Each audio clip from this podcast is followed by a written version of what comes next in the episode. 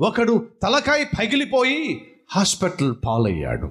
తలకాయ భయంకరంగా పగిలిపోయింది. అతని తలకాయ పగిలిపోయి ప్రాణాపాయ స్థితిలో ఉన్నప్పుడు వైద్యం చేస్తున్నటువంటి డాక్టరు ఇంత విచిత్రంగా తలకాయ ఎలా పగిలిపోయిందని చెప్పి ఆ పేషెంట్ని అడిగాడు. ఏమిటయ్యా? ఇంత భయంకరంగా తలకాయ పగిలిపోయింది. ఏం జరిగింది? చెప్తున్నాడు. మా అన్న పట్టణంలో ఉంటాడు. నేను పల్లెటూరులో మా పొలాలు చూసుకుంటూ ఉంటాం. సరే అసలు సంగతి చెప్పు. ఒక ఎకరం నాది ఒక ఎకరం మా అన్నది. మధ్యలో సరిగ్గా మా అన్నయ్య పొలంలో గట్టు దగ్గర మామిడి చెట్టు ఉంది. అది బాగా కాపు కాసింది. కాపు కాసిన మామిడి చెట్టుకు వచ్చే కాపంతా మా అన్నకి వెళ్ళిపోవాలి. నాకు దుర్బుద్ధి పుట్టింది. ఇప్పుడు ఈ సరిహద్దు రాయి ఇక్కడ ఉండేది. అది నా పొలంలో ఉన్న సరిహద్దు రాయి. చెట్టేమో అన్న పొలంలో ఉంది. నాకు ఒక ఆలోచన వచ్చింది. ఏమిటంటే ఈ సరిహద్దు రాయి నెమ్మదిగా తీసుకెళ్ళి తీసుకెళ్ళి తీసుకెళ్ళి ఇలా చెట్టు మొదట్లో పెట్టేశానంటే చెట్టు ఇప్పుడు నా వైపుకి వస్తుంది. సరిహద్దు రాయి మా అన్న వైపుకి వెళ్ళిపోతుంది. ఇప్పుడు సరిహద్దు రాయి ఇక్కడ ఉంది కాబట్టి చెట్టు ఎవరికి సంబంధించి చెప్తారు కాస్త? నా నా పొలంలోకి వచ్చేస్తుంది. కాబట్టి ఎవరికి తెలియకుండా రోజుకొక అడుగు చొప్పున ఈ సరిహద్దు రాజు జరుపుకుంటూ జరుపుకుంటూ జరుపుకుంటూ జరుపుకుంటూ జరుపుకుంటూ జరుపుకుంటూ జరుపుకుంటూ ఇదిగో ఆ చెట్టు ఇటువైపు వేసేసా. సరేనయ్యా అసలు సంగతి చెప్పు. ఏముంది? కాపు బాగా కాసింది కదా అని చెప్పి చెట్టు పైకెక్కి మామిడికాయలు కోసుకుంటూ కోసుకుంటూ ఉన్న నా కర్మగాలి కాలు జారింది. సరే కాలు జారితే జారింది. ఏమైంది? ఏమైంది? తెచ్చిపెట్టుకున్నారు కదా. ఏమిటి? రాయి. నేను తెచ్చి పెట్టుకున్న రాయి మీద వెళ్ళి నా తలకాయ. అదే ఈ రాయి ఇక్కడ ఉంటే చెప్పండి మీరు.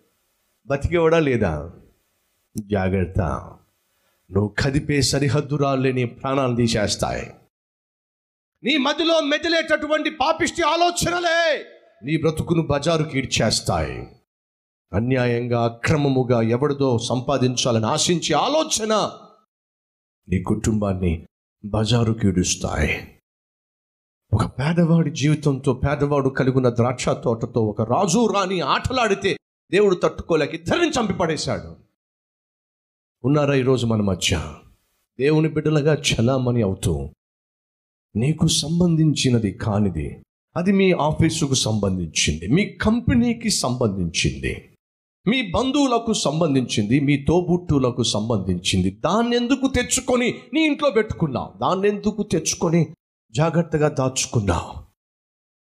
ఉన్నదా నీవు కష్టపడి సంపాదించకుండా నీవు అట్టి పెట్టుకున్నది వాడుకుంటుంది అనుభవిస్తుంది ఏదైనా నువ్వు కలిగి ఉన్నావా? అయితే ఈరోజు తిరిగి చేసేయి.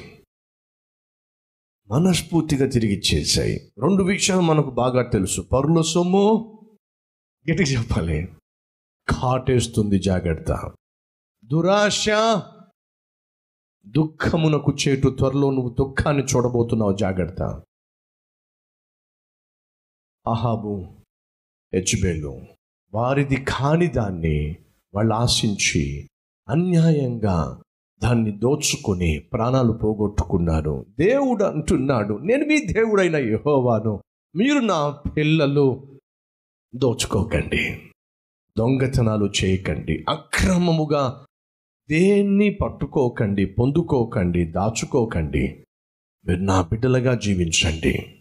దేవుడు ఆశిస్తున్నట్టుగా ఈ రోజు నుంచి మనం కష్టపడి సంపాదించిన దాన్ని ఇష్టపడి అనుభవిస్తే ఎంత సంతోషంగా ఉంటుంది. అలా కాకుండా అన్యాయంగా ఏది సంపాదించాలని ప్రయత్నం చేసినా డబ్బులు ఎక్కువ ఇస్తా.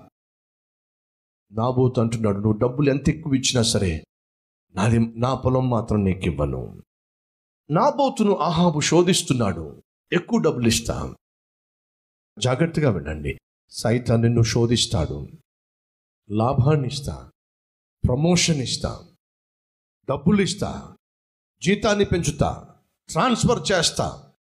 నీ కూతురు పెళ్ళి చేస్తా. నేను చెప్పింది నువ్వు చేస్తే చాలు. నీకెంత కావాలంత అంత ఇస్తాను. నీకేం కావాలంటే అది ఇస్తాను. శోధిస్తాడు.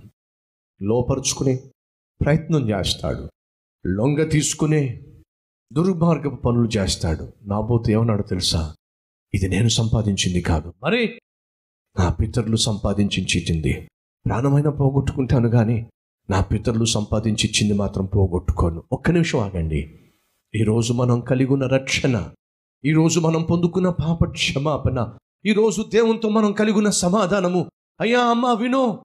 ఇది మనం పొందుకున్నది కాదు. మరి నీ కొరకు నా కొరకు మన ప్రభు అయిన యేసుక్రీస్తు సిలువలో మరణించి సిలువలో రక్తమును చిందించి తన ప్రాణాలే త్యాగముగా అర్పించి నీకు నాకు ఆస్తిగా స్థిరాస్తిగా రక్షణ అనే ఆస్తిని మనకిచ్చాడు. నా బోతు వలె తాను కలిగి ఉన్నట్టు తాను పొందుకున్నటువంటి సాస్వాస్థ్యమును పోగొట్టుకోకుండా తన ప్రాణాలే అప్పగించేటటువంటి మంచి ఆత్మీయత మనలో ఎంతమందికి ఉంది? ఒక్కసారి ఆలోచించి నా బోతు వలె జీవించటానికి ఈరోజు నీ జీవితాన్ని ప్రభుకి అంకితం చేస్తావా? అవును అన్నవారు నాతో పాటు కలిసి ప్రార్థన చేస్తారా? లెట్ అస్ ప్రే